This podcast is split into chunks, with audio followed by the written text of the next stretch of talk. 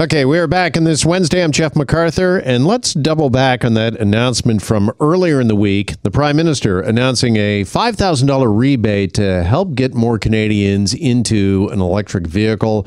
Here's our EV expert, Kenneth Bocour, host of the EV Revolution Show on YouTube, who joins us now. Kenneth, good afternoon.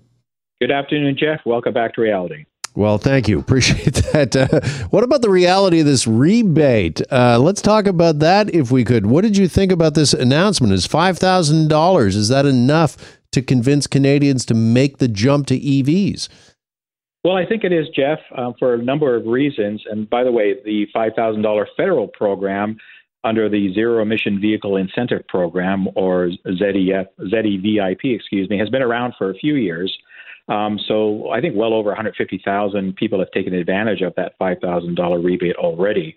And it helps with that initial upfront cost because EVs are at a higher price normally than a comparable internal combustion vehicle.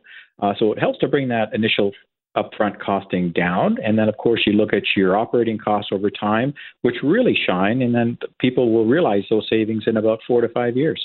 Okay, well, let's talk a bit more about this uh, rebate because does it need to be matched, particularly in this province, by the Ontario government? Of course, uh, when the Ford government uh, came to power, they famously took away the provincial uh, rebate. And you look at provinces like Quebec, where I believe the combined rebate, correct me if I'm wrong, Kenneth, is, uh, Kenneth, is around $12,000, is it? I believe it's about that. Yeah, exactly. And we had it before the Ford government came in a fourteen thousand dollar rebate, and at that time in, in 2017, the end of 2017, actually Ontario was leading Canada in EV adoption by the numbers because of the strong rebate program. Of course, it fell off a cliff uh, when the when the program got scrapped by the Ontario government. I do think it is helpful to have some sort of program back, be it even if it's a if it's a federal matching program of five thousand dollars I think that that would be suffice to help uh, spur and promote more EV adoption to get consumers over that initial price tag cliff. All right, yeah, let's talk a little bit more about that because as you and I have spoken in the uh, recent uh, past with these spiking gas prices, there's a lot of Canadian families sitting down at the kitchen table, crunching the numbers, thinking, well, does it make financial sense? Does it work for us with these higher gas prices? Should we make the leap? and the rebate is part of that uh, calculation, if you will, part of the uh, picture. But uh, what other things should we be considering? And let's start with something like uh, driving needs. Does it make more sense if you're kind of in town as opposed to uh, maybe doing a lot of highway or longer distance driving to make the leap to an EV? Well, it can it can work certainly work for both scenarios, Jeff. Um, obviously, if it's an in-town vehicle, most EVs come with battery packs, and these are all electrics when we talk about EVs. Ranges of you know, 350, 360 kilometers, right up to almost 700 kilometers, depending on which vehicle you get. So they're pr- plenty capable for around town chores. I mean, the average uh, mileage that people do, I think, are around 50 or 60 kilometers a day. Um, so they're more than capable for that, even in the dead of winter when you could lose, you know, 30% of your range because of the cold temps. For long distance driving, again, I would say that it depends on the, the consumer's needs, on what their needs are. There is a lot of charging infrastructure already out there across Canada, around 3,700 stations or so, with more coming all the time. Um, uh, the en routes just lit up pretty well everything around the 400 series highway corridors in Ontario with chargers too to make it more convenient. So it really depends on what those long distance driving needs are because most people can recoup about 80% of their battery range back in about half an hour. 20 minutes to 30 minutes is the average. Yeah, you mentioned winter driving and a 30% drop off in uh, battery life or uh, mileage in colder weather. Is that something we expect to get better as technology improves?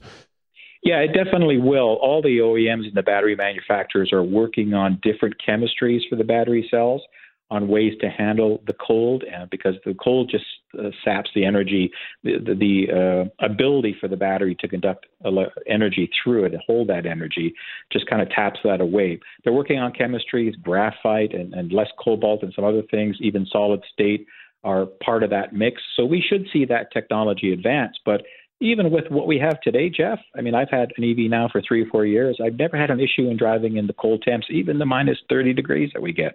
All right. Uh, let's talk about charging and charging at home and the cost there. Because if you get an EV, it's another thing to plug in. I mean, I'm just looking in front of me here. I've got my uh, watch, phone, and laptop that I'll need to plug in each and every uh, night. Now, on top of that, it might be my car. Uh, just how much does it cost on average to install a charging station at your home?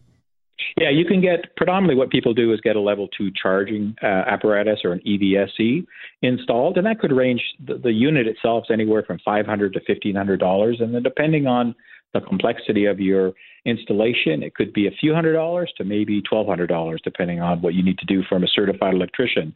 But even if it's say two grand, Jeff, that investment you'll recoup in about one year of fuel savings versus an internal combustion vehicle because the cost of charging is so small. I mean, it's about you know, home charging is about four or five bucks to, to charge overnight to get around, let's say, 350 to 400 kilometers of range.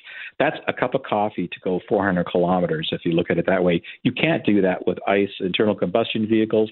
You have to go to a gas station, and even a Honda Civic at 47 liters, that's a $70 fill up at a buck 50 a liter versus, uh, you know, charging an EV at that, at let's say five bucks for uh, three quarters of that range.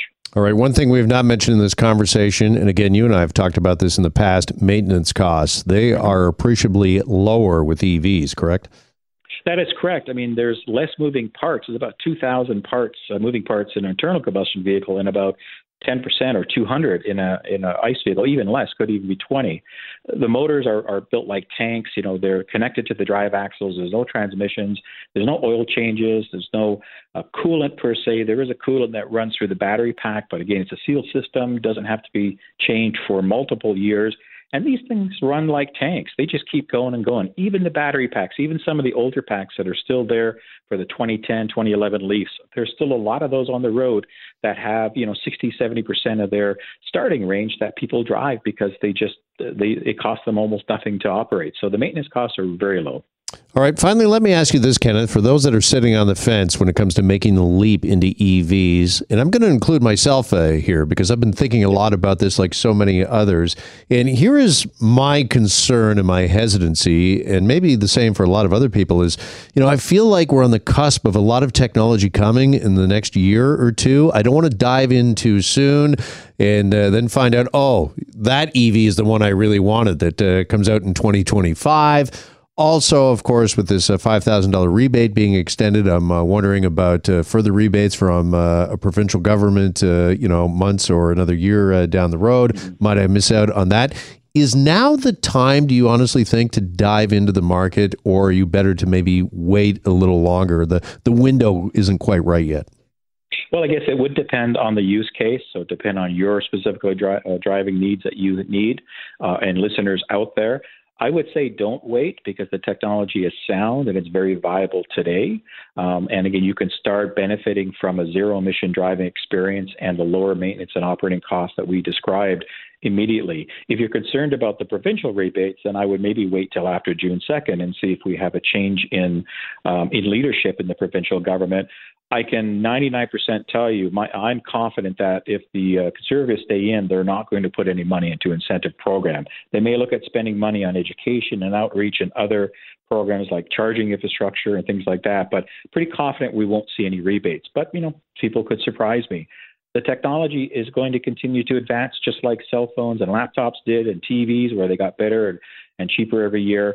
But for climate change reasons, Jeff, we need to act sooner than later.